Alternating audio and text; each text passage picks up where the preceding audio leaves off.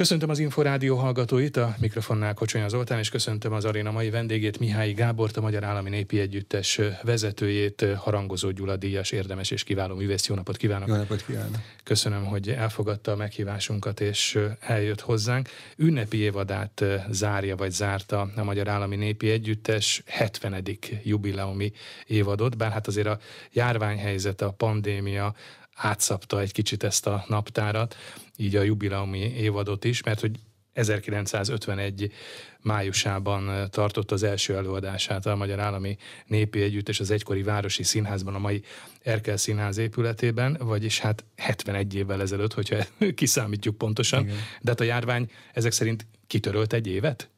Vagy hát többet is? Val- val- valahogy úgy. Ha megkérdezik, hogy mikor is mi történt, mindig egy kicsit gondolkoznom kell, hogy, hogy ezt a, Utána ezt kell a, számolni. Hát igen, ezt a pandémia időszakát. Tehát, hogyha nem is töröltek ide, minden esetre megnehezítette nagyon. Azért és. Igen. igen. Mielőtt az évadról és hát természetesen az Állami Népi Együttesről, erről a hét évtizedről, hét évtized történetéről beszélnénk, még a pandémiára csak egy gondolat erejéig visszatérve, mennyiben és miben jelentett ez mondjuk nehézséget? Ugye hát népi együttesről, táncosokról van szó, és hát azt tudjuk, hogy zárva tartottak színházak, elmaradtak bemutatók, elmaradtak színházi produkciók, de hát gondolom én laikusként a, a táncosnak karban kell tartania a mozgását, a működését, a testét. Na most ezt home office üzemmódban elég nehézkes megvalósítani, különösen úgy, hogy partnerek sincsenek ott. Okozott ez azért nehézségeket a táncosok esetében? Természetesen, hát volt egy nagyon nagy lelki nehézség, amit persze mindenki átélt, hogy mm. nem tudta a lelki, munkáját. gondolom fizikai nehézség és, és a másik pedig a fizikai valóban. Mindent megpróbáltunk, hogy ezt próbáljuk meg áthidalni, és legalább valamiféle pislákoló erőlét megmaradjon. És azért, azért így a, a, az interneten keresztül voltak központi bemelegítések minden, mm. minden reggel.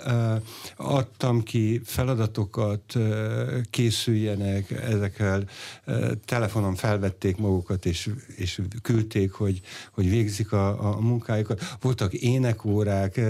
tehát amit lehet, megpróbáltuk áthidalni, ez csak áthidalás volt aztán, amikor végre kezdett felszabadulni a világ, akkor persze dupla tempóba kellett haladni, hogy utolérjük magunkat. Mert Sikerült nagyon... pótolni, vagy bepótolni? Igen. Nem maradtak igen. hézagok, vagy hiátusok? Én úgy látom most már, hogy távolodva ettől a borzasztó korszaktól, hogy, hogy igen, tehát be tudtuk pótolni, és, és szerencsére semmiféle olyan szövődmény a társulatnál nem volt. Fiatalok erősek, és át tudták hidalni Persze nehéz volt, beoltakozzak, ne oltak, hát mind, ugyanúgy éltük át ezt a, mm. ezt a nehéz helyzetet, mint bárki más. Talán az jobban presszionált bennünket, hogy egy idő után, ha a külföldi feladatainkat el akartuk látni, akkor ahhoz föl kellett valamiféle oltást venni. Hát ez bizonyos esetekben nem volt könnyű. Ez sikerült egyébként beiktatni, vagy azért nagyon át kellett írni a naptárat is, az együttes fellépési naptárát, mondjuk a külföldi programokat? Hát ezeket egy részét igen, amikor Mert nagyon... Ugye voltak kisebb időszakok, amikor megszakítással azért lehetett előadásokat van, tartani, aztán van, megint jött igen, zárlat. és aztán meg, megint nem. Ami nehézséget okozott, és itt az én leginkább az én rábeszélő képességemen múlott, hogy azok, akik bármilyen szempontból elutasították első körbe az oltást, hogy, hogy megpróbáltam őket meggyőzni, vagy rábeszélni. Persze ez csak szelíd módon lehetett.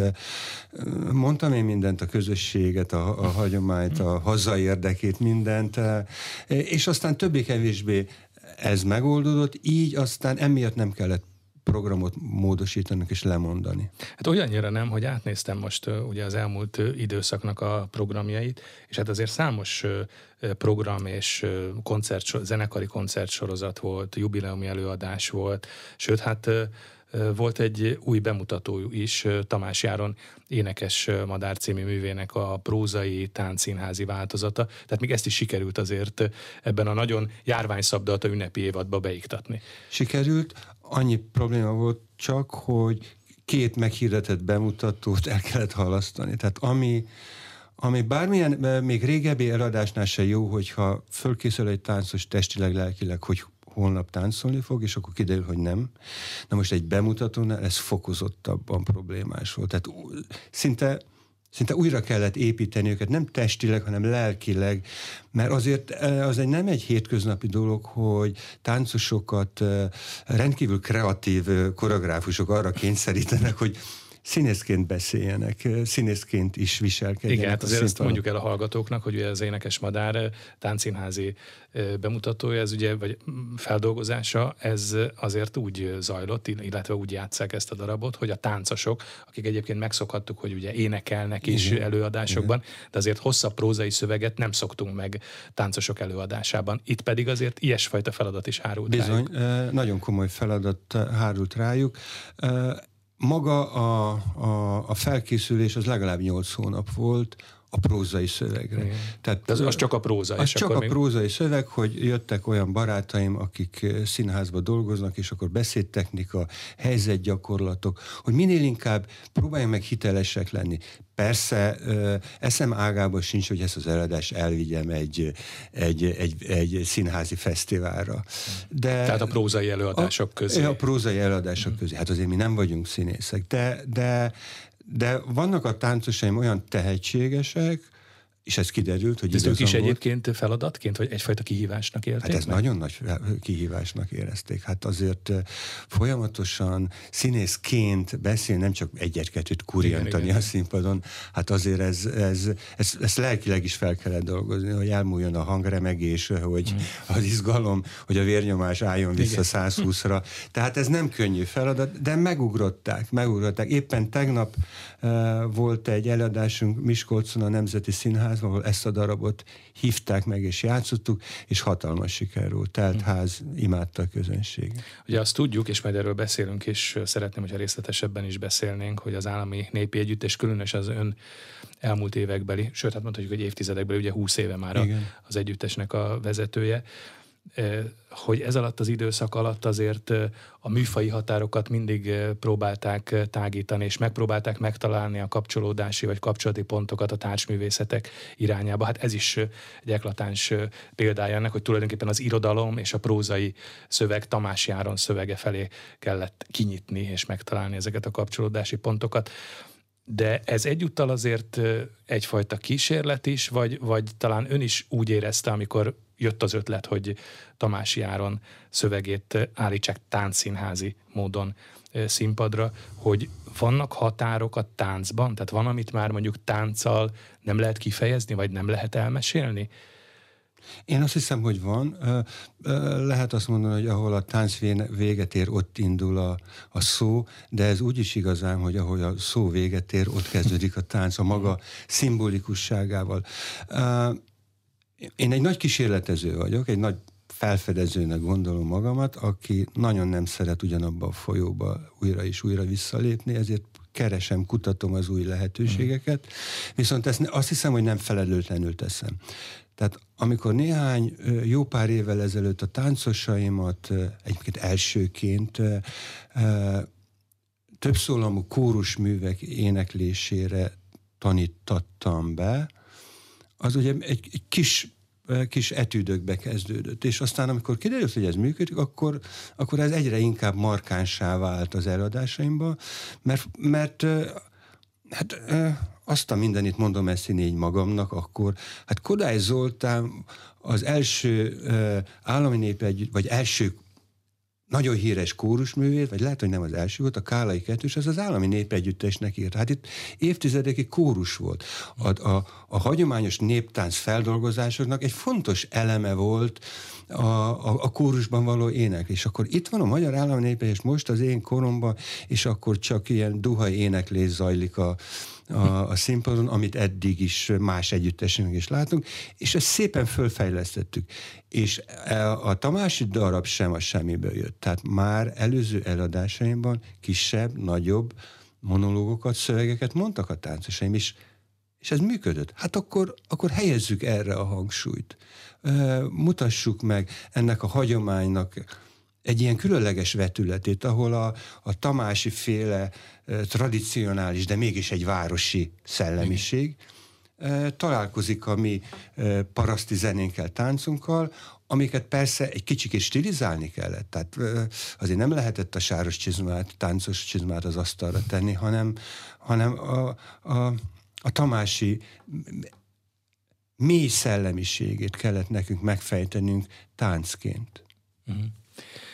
A kapcsolódási pontok, vagy ezek keresése kapcsán azért az jut eszembe, és akkor talán még visszatérhetünk arra is, hogy az ünnep évadban, nem is olyan régen, azt hiszem, hogy ugye márciusban ott voltak a, a Dubai világkiállításon, ahova ugye a Tiszta Forrás című előadást vitték, és a Tánckánont is, hogyha jól tudom, és ez a tiszta forrás, amit ugye Kál Csaba állított Igen. színpadra, vagy ő rendezett, ez kifejezetten Bartók és a Bartók életmű előtti tisztelgés.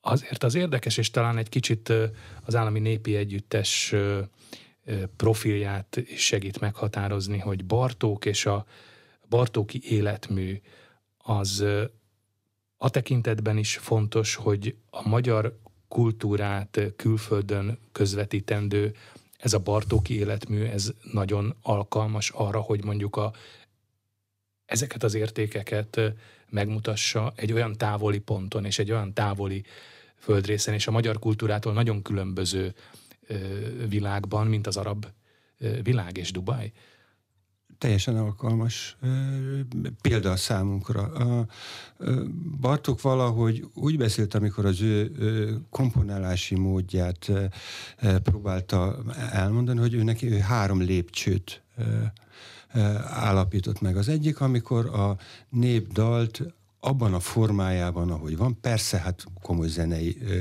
körítéssel ö, állítja a koncertterembe. A másik, amikor hagyja a népdalnak az alap ö, dallamvilágát, de keretbe foglalja, már hozzátesz bizonyos ö, ő általa elképzelt világokat, de maga az eredeti dallam érintetlen. És van a harmadik fokozat, amikor, amikor már nincsen konkrét E, népdal, de annyira megismeri az alkotó a, a Bartóki szemléletet, és annyira ismeri a, a hagyományt, hogy a, a, hogy is mondja Bartók? Hogy úgy, úgy, úgy sugárzik belőle a, a hagyomány. De egy városi zeneként, egy, uh-huh. milyen érdekes, egy falusi zene városi zeneként szólal meg. És ez a dolgom nekem is, hogy ezt, ezt valahogy megpróbáljam megcsinálni, és hát persze meg se próbálom magam Bartó géniuszához mérni, de ez, ez a cél lebeg előttem, és Hát éppen az említett műsoron mellettem ült K.L. Csaba, és az eladás végén óriási ováció, és akkor nem, ez még közben volt, bocsánat, mondja, hogy néz hátra, láttam már, amikor Bartókra csápolnak az arabok.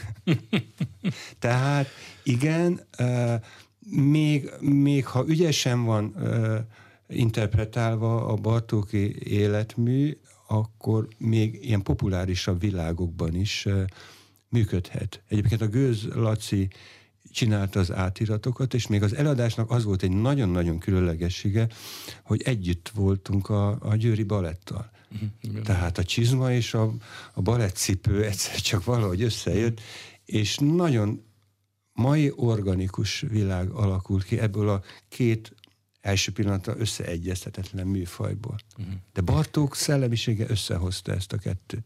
Az ünnepi évad zárásaként az Erkel Színházban, tehát ott, ahol 1951-ben az első előadását tartotta az Állami Népi Együttes, lesz majd most egy gálaműsor, Múlhatatlan idő címmel ez mondhatni 7 évtized keresztmetszete? Megpróbálják 7 évtized keresztmetszetét adni, vagy ez egyébként is lehetetlen vállalkozás és lehetetlen vállalás? Igen, teljesen lehetetlen vállalkozás, ezért aztán meg se próbáljuk. Hanem azon törtem a fejem, miután ezt az előadást kitaláltam, és visszatekintettem az ünnepi évadra, hogy nem kell megint egy visszaidézés, hiszen ezt már megtettük. Emlékeztünk Rábolyról, zenei könyv készült, Tímár Sándorról, a másik nagy államnép együttes vezetőről. Hát beszéljünk Miről beszéljünk? Hát beszéljünk a hagyományról, ami bennünket inspirál, ami őket is inspirálta.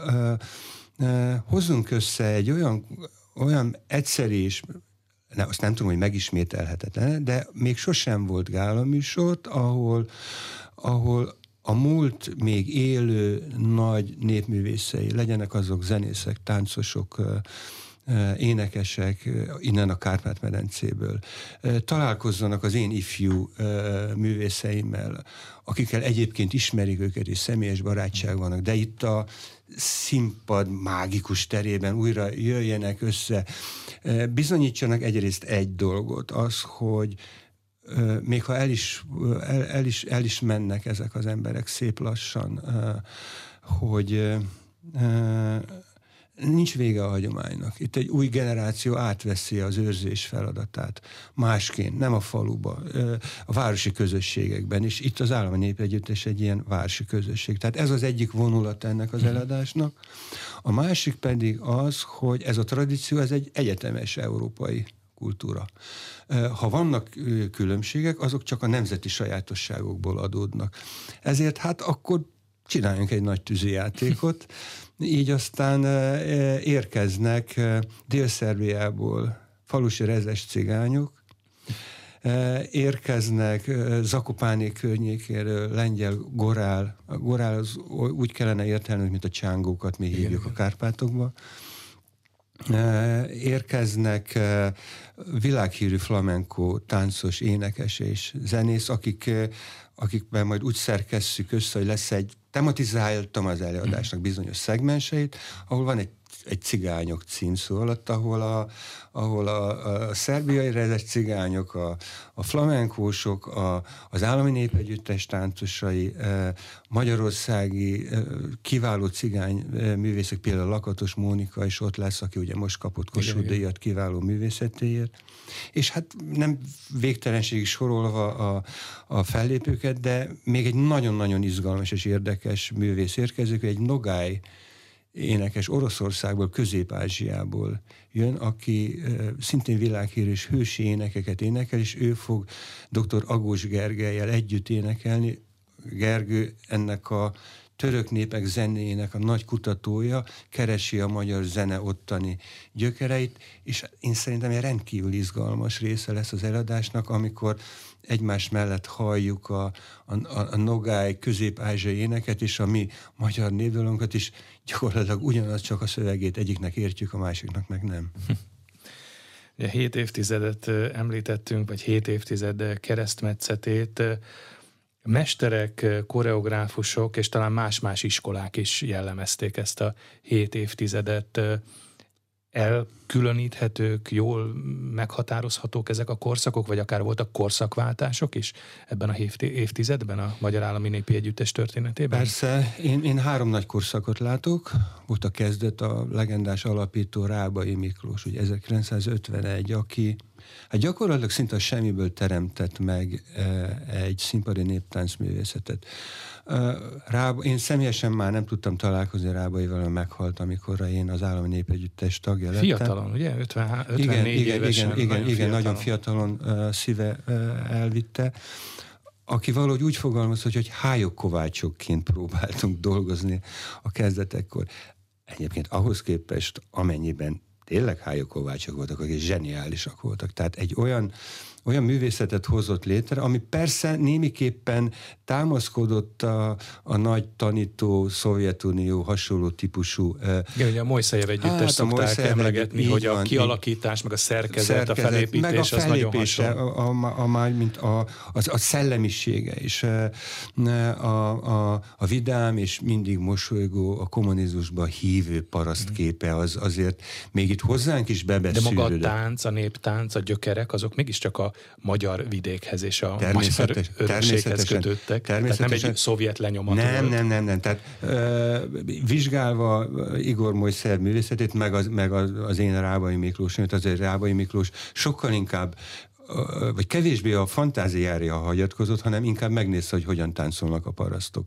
Tehát mm. sokkal a tradícióhoz közelebbi világot állított színpad, és ez tényleg olyan jól sikerült neki, hogy 5-10 év alatt a világ legjobb együttesei közé emelkedett az állami népegyüttes, járták a világot óriási sikerrel. Tehát mindenképpen egy korlenyomat is. persze fontos, fontos az alkotói hozzáállás, de egy korlenyomat is. Ja, említette ezt a Hályok Kovács kifejezést, és ez azért is érdekes talán, mert azt olvastam, amikor kicsit böngésztem a Magyar Állami Népi Együttes 7 évtizedes történetét, hogy akkor tájt, amikor éppen Rábai Miklós vezette az Állami Népi Együttest, nem nagyon volt autentikus hagyomány, tehát nem volt néptáncgyűjtés, nem nagyon lehet arra, nem lehetett arra hagyatkozni és ahhoz visszanyúlni. Pontosan. A, a 60-as évek elején is akkor hangzódjon még egy Martin György. Ők kezdték el ő, tulajdonképpen. Ő kezdte, és a barátaival kezdte el egy szisztematikus gyűjtést. És, és nem csak a gyűjtést, hanem a feldolgozását is. A, Ez a miért tánc... tolódott ennyivel későbbre? Mert a népzenei gyűjtés az ugye, az ugye elindult Vikár Bélával, Kodályékkal, Bartókékkal, Miért késett a, a néptáncgyűjtés hát ennyit? mondhatnám azt egy egyszerűen, hogy hát mert a technika annyival később lett előtt. filmfelvevő, mint amilyen... ugye ez kellett már a hát, videófelvétel, persze, filmfelvétel. Tehát igen, ezt nem lehet, a táncot nem lehet lejegyezni, vagy ha le is jegyzi az ember, abból, abból nem lehet visszareprodukálni. Másrészt pedig kellett egy olyan for, formátumú ember, aki olyan európai nagysággá nőtte ki magát, hogy, hogy ott egy másfél évtizeden belül, hát Európában Magyarországon a legnagyobb filmarchívum. A, a, és ők nem csak a magyar, hanem az itt élő nemzetiségek e, táncait is gyűjtötték. Tehát igen, erre még nem tudott Rábai e, e, támaszkodni, hát ő ment el falura, és akkor még ilyen kis felhúzós filmfelvevővel igen, próbált. Ilyen szuper próbált, hát igen, próbált igen, rögzíteni a, a, a táncokat. De ha jól tudom, akkor az is az ő nevéhez fűződik, vagy kapcsolódik, hogy akkor indult el a hivatásos néptánc képzés, akkor még a Balett Intézetben. Azért gondolom, hogy ez is fontos állomás lehetett, hogy hivatásos néptáncosokat persze, lehet persze. képezni. Hiszen a, ha ha ezeken a már említett filmeken, ahol a Rábai megszól, és akkor a régi táncosok megszólalnak, hogy hogyan kerültek a, az állami népegyüttesbe, hát idézőjelben teljesen képzetlenek voltak. Volt, aki a TF-ről érkezett, volt, aki vidékről. autodidakta módon. Ha, teljesen, a, teljesen autodidakta módon. Jó, né, voltak néhányan, akik a regős cserkészetben e, tanultak néptáncot, mert a regős cserkészet az egy ilyen típusú nevelés is adott a akkori fiataloknak, e, és azonnal megérezte, ez is egyébként a Rábai zsenialitását e, e, mutatja, hogy azonnal megérezte, hogy itt kell egy hivatásos képzés, és valóban ő volt az, aki szorgalmazta és elindította a néptáncos képzés, ami azóta is zajlik Magyarországon. Az érdekes egyébként, és ez talán nem csak a néptáncra, hanem a népzenére is vonatkoztatható, hogy ez az autentikus tánc és zene, van ennek még manapság is élő közege, ahol akár lehetne gyűjteni? Élnek, vagy itt vannak még közöttünk azok, akik ezt őrzik, vagy egyáltalán gyakorolják? Vannak, csak már nagyon-nagyon öregek. Tehát már, már ilyen nagy felfedezéseket nem lehet már tenni, mert már ezért megöregedtek, másrészt már 23 ezerszer le vannak filmezve. Aha. Tehát újat az, már nem nagyon lehet találni, vagy új, újat, újat már egyáltalán nem lehet találni. De van egy másik nagyon fontos uh, elem az ő jelenlétüknek, mégpedig az, hogy még oda lehet ülni az asztalukhoz. Még nekünk város is, most az én táncosaimmal beszélek, mert mindenkivel, aki ezzel a kultúrával foglalkozik, hogy, hogy még oda tudunk menni, még, még, még hallgatjuk a, a meséket, még meg tudjuk fogni egymás vállát, még, még tudunk inni egy pohár pálinkát, még, még tudunk nekik segíteni a szénát begyűjteni. Mm. Tehát inkább azt a szellemiséget vagy világot tudjuk megérezni, amit ha elég érzékenyek vagyunk, akkor át tudjuk interpretálni a színpadra. Ja, az jutott eszembe ennek kapcsán éppen, hogy hogy volt még egy gyűjtés a 90-es évek második felében, a Hagyományok Háza szervezésében, és ez azt a címet viselte, hogy utolsó óra. Tehát mondhatjuk, hogy akkor most már, most már tényleg az utolsó utáni órában vagyunk? Hát ebből a szempontból igen. Tehát már, már, már alig vannak azok közül a, a nagy primások és zenekarok közül, akik, akik, akik akkor voltak és föl muzsikálták még az utolsó zenéjeiket. De egyébként annyira nem tragikus a dolog. Például a volt egy nagyon-nagyon híres a Palatkai zenekar, Kodova Béla volt a vezető primása. A, a fia átvette. E, és hál' Istennek, e, ugye van annyi igény az ő tevékenységére, ez persze már nem úgy van, már, már lakodalomban már nem hívják annyit, már lakodalomban tuci-tuci zenekel. De a, a, a hagyomány iránti növek, folyamatosan növekvő érdeklődés ad annyi erőt neki, és véletlen valamiféle anyagi juttatás is, hogy csinálja tovább. És, és, és, és vannak megszállott református lelkészek, vagy lelkésznők, vagy akik, akik ott a kis saját maguk közösségében próbálják a gyerekeket újra tanítani. Ez már persze egy ilyen revival, mert nem a nagybácsitól meg a apukától tanulja, de hát akkor is ők ott ebbe a közegben viszik valamiképpen tovább. E, tehát de egyszerűen tudomásul kell, de nem vagyok végérvényesen szomorú ettől a ténytől. Uh-huh. Ha már a korszakokról beszélünk, és a Magyar Állami Népi Együttes történetéről, akkor hozzuk azért be ebbe a körbe valamilyen valamiképpen a táncházat és a táncház mozgalmat, ugye 70-es évekből talán ez is köthető a az Állami Népi Együttes történetéhez és valamely korszakához. Ráadásul ez is éppen 50 éves évforduló, hogy 1972-ben indult útjára a táncházmozgalom Magyarországon. Erre is emlékeztünk ugye most az idei esztendőben. És azért az jutott az eszembe, hogy említettük ezt a városi közeget és a, a hagyományok őrzését, vagy közvetítését, átörökítését ebben a városi közegben, hogy talán a táncház és a táncház mozgalom is azért a városhoz kötődött. Mert hogy, hogy mintha a népzenét, a hagyományt, a táncház segített volna behozni ebbe a városi közegbe, segített eh, átörökíteni mindazt, ami talán már vidéken is akkor tájt, eh, hát fogyatkozóban volt, vagy eltűnőben volt. Ez pontosan így volt. Ez a táncház mozgalomhoz köthető az állami nép együttes második nagy korszaka. Ez Tímár Sándor. Ez Tímár Sándor, aki, aki engem is odavitt az együttesbe, megfertőzött ezzel a, a, a világgal, és azóta én ezt nem is tudom már elengedni, de nem is, nem is akarom. Személyesen is mestereinek tekinti Tímár Természetesen. Hát a Jászberényben én ott kezdtem el táncolni, én ott találkoztam vele először, ő ott mesterem volt, és ő hívott aztán az állami népi együttesbe. E, igen, a, a Csóri Sándor mondja valahol, hogy két nagy esemény történt a, a néptánc tovább élése szempontjából. Az egyik az, amikor fölkerült a színpadra, ez a második világháború előtt, ez a gyöngyös bokréta mozgalom, amikor Budapestre falusi táncosokat, zenészeket hoztak föl rendszeresen egyébként a Városi Színházba, ami ugye a falusi közösségbe nagyon erősen visszahatott. Hát mindenki fel akart jönni, mindenki el akart kezdeni táncolni. Tehát a tovább éltetés szempontjából ez nagyon fontos volt, és a másik pedig azt mondja az, szintén Csóri Sándor, amikor lekerült a színpadról. És ez a, ez a táncház időszaka, amelyik valóban városi kultúra volt, a városi értelmiség. Hát olyannyira, hogy én emlékszem, hogy a, a 80-as évek közepén a Budai Ifjúsági Parkban szinte minden nap táncház volt. Vagy Igen. görög, vagy Igen. szerb, vagy magyar táncház. Ez pontosan így volt. Engem is teljesen magával ragadott ez a, ez a táncház, és, és az ottani létezés, a, a, a, a táncoknak az a szabad megélése, mert az volt a Tímár Sándornak a zseniális módszer, ezt egyébként a hagyományból örökítette táncpedagógusként, hogy megmutatott két-három lépést, és utána azt mondta, hogy na tessék, improvizáljatok. És, mm. és onnantól kezdve már én rám volt bízva az én vérmérsékletemre, az én hangulatomra, mennyire akartam tetszeni annak a lánynak, az a lány mennyire akart nekem tetszeni, mert hát a tánc mindig, mindig is erről is szólt, hogy, hogy párkapcsolatokat építsen, vagy mélyítsen.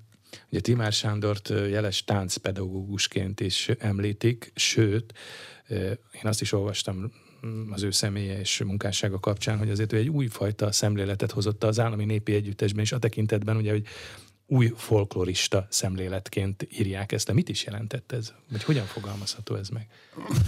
Beszéltünk a, a Rábai Miklósnak a lehetőségeiről, hogy mennyire tudott találkozni az eredeti paraszti kultúrával, mennyi film állt rendelkezésre. Mennyire tudta a táncoknak a szerkezetét? Hát kevésbé. Ezért aztán kreativitással, stilizációval állította a színpadra. Timár Sándor pedig pedig a lehető leginkább a paraszti mozgásvilág színpadi megjelenítését tekintette céljára. A, a, a táncok színpadra állításában is egy egészen más világ alakult ki ha, ha ilyen nagyon egyszerűen akarom lefordítani, akkor, akkor Rábai metrikus, meg, megmondható formákba rendezte a táncot. Kör, félkör, sor, saktábla. A, a Tímás Sándor pedig a maga kreativitásával, de a tánc valóságos mű, működését követve sok esetben megfoghatatlan, organikusan változó formákba rendezte a táncot, úgy tűnt sok esetben az ember számára, hogy nem a koreográfus rendezi a táncot, hanem a tánc belső szerkezetét, ahol az ő, mintha egy élő szervezet lett volna, úgy működött a színben, úgy váltak ki a fiúk, úgy váltak kisebb kupacokká. Tehát uh, uh, minden szegmensében megváltoztatta a világot. A Rábai feldolgozott zenékre dolgozott. Timás Sándor autentikus zenére, kiváló revival zenészek muzsikáltak az állami népegyüttesbe a viseletek viseletekké váltak, nem jelmezek voltak, hanem viseletek. Az állami népegyüttesnek mai napig óriási jelmez viselettára van, ahol még mindig megvannak a, a, azok a nagyon-nagyon régi paraszti, egyik szebb, mint a másik viselet darabok. Az állami népi együttes történetében a legutóbbi két évtized, 2002-től az ön nevéhez kötődik. Ez is most akkor egy kerek évforduló, 20 esztendő. Megvonható egyfajta mérleg? Vagy egyáltalán próbált megvonni egyfajta mérleget így most a a jubileumi évad kapcsán? Hát ha, ha csináltam is ilyet, akkor az, az úgy tettem, mint most, hogy egyedül vagyok, és magamban gondolkozom, és nem mondom ezt ki, hm.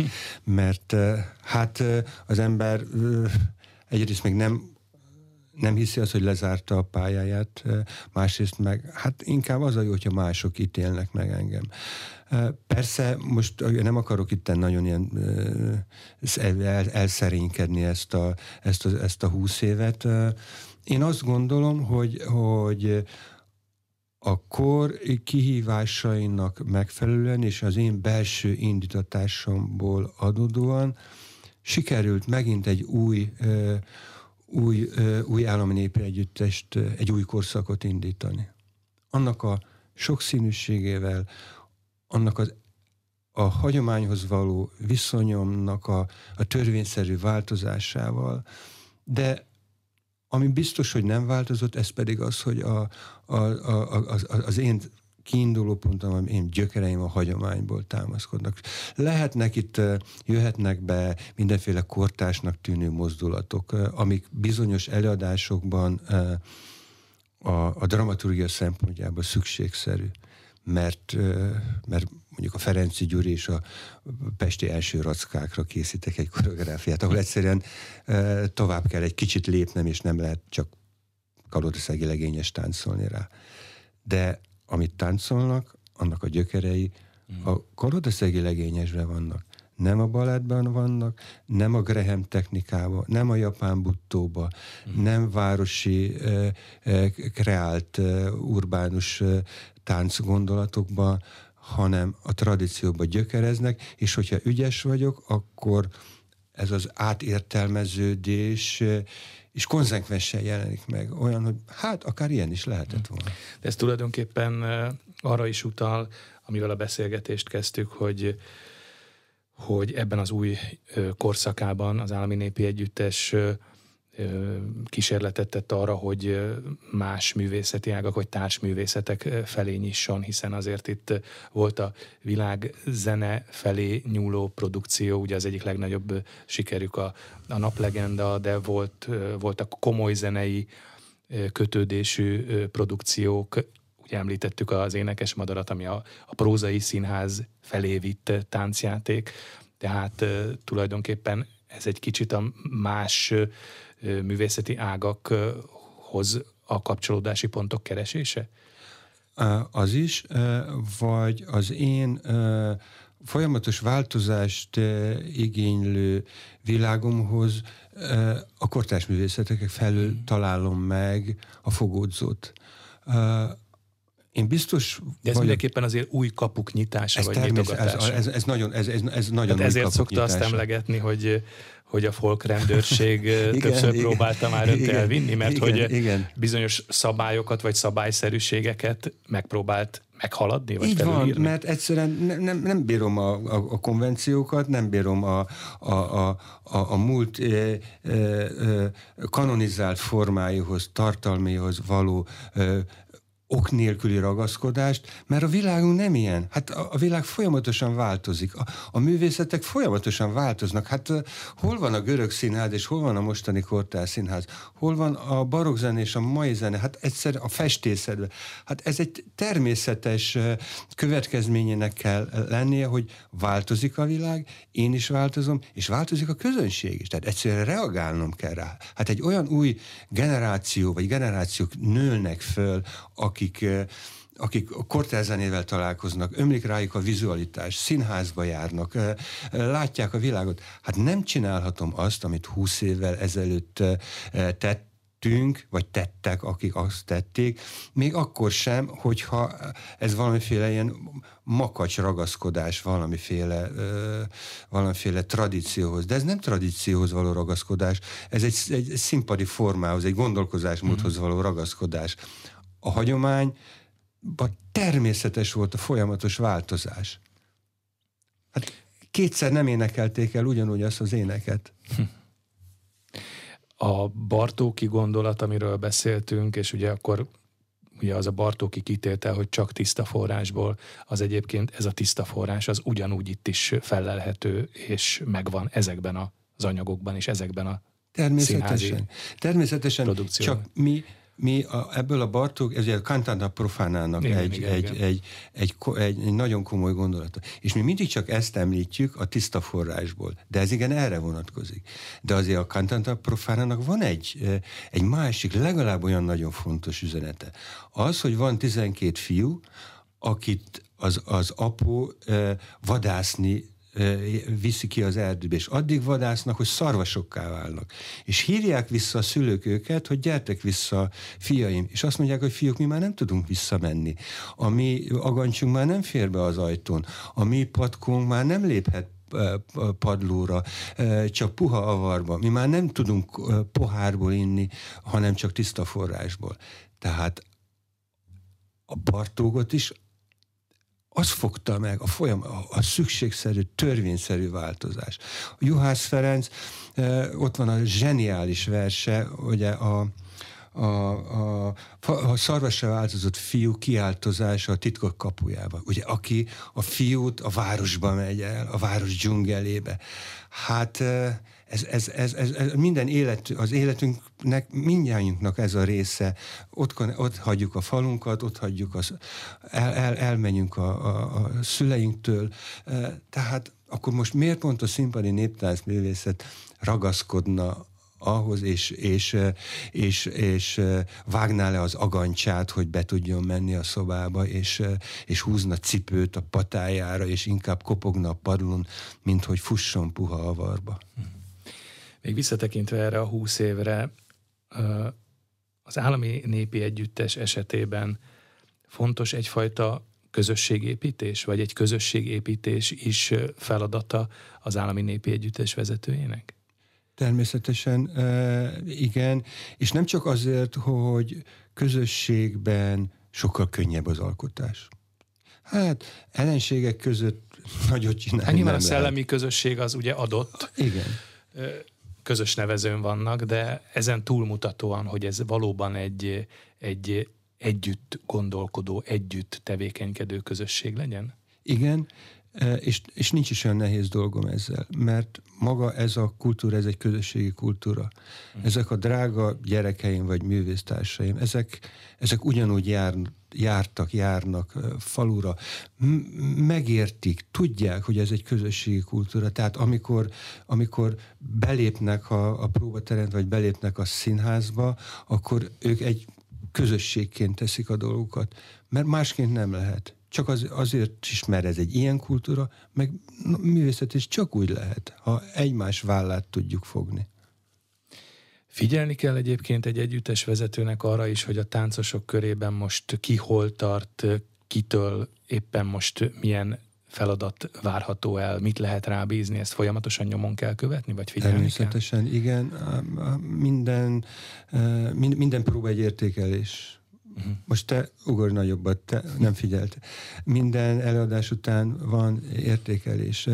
Tehát folyamatos, folyamatos vizsgálódás van az én részemről, de Hát, ezerfél, ezer kitüntetéssel rendelkeznek ezek a táncosok, aranysarkantyúsok, önmaguk készülnek föl. Tehát ők maguknak is nagyon erős népművészeti fiúmesterei, évad legjobb táncosa. Tehát ők önmagukkal is odaállnak a tükör elé, és nem kell az, hogy én ott álljak mellettük minden egyes pillanatban, belenéz a tükörbe, mert igénye van rá, hogy megnézze, hogy jól állok én itt most, vagy kicsit félrebillen a balvállam.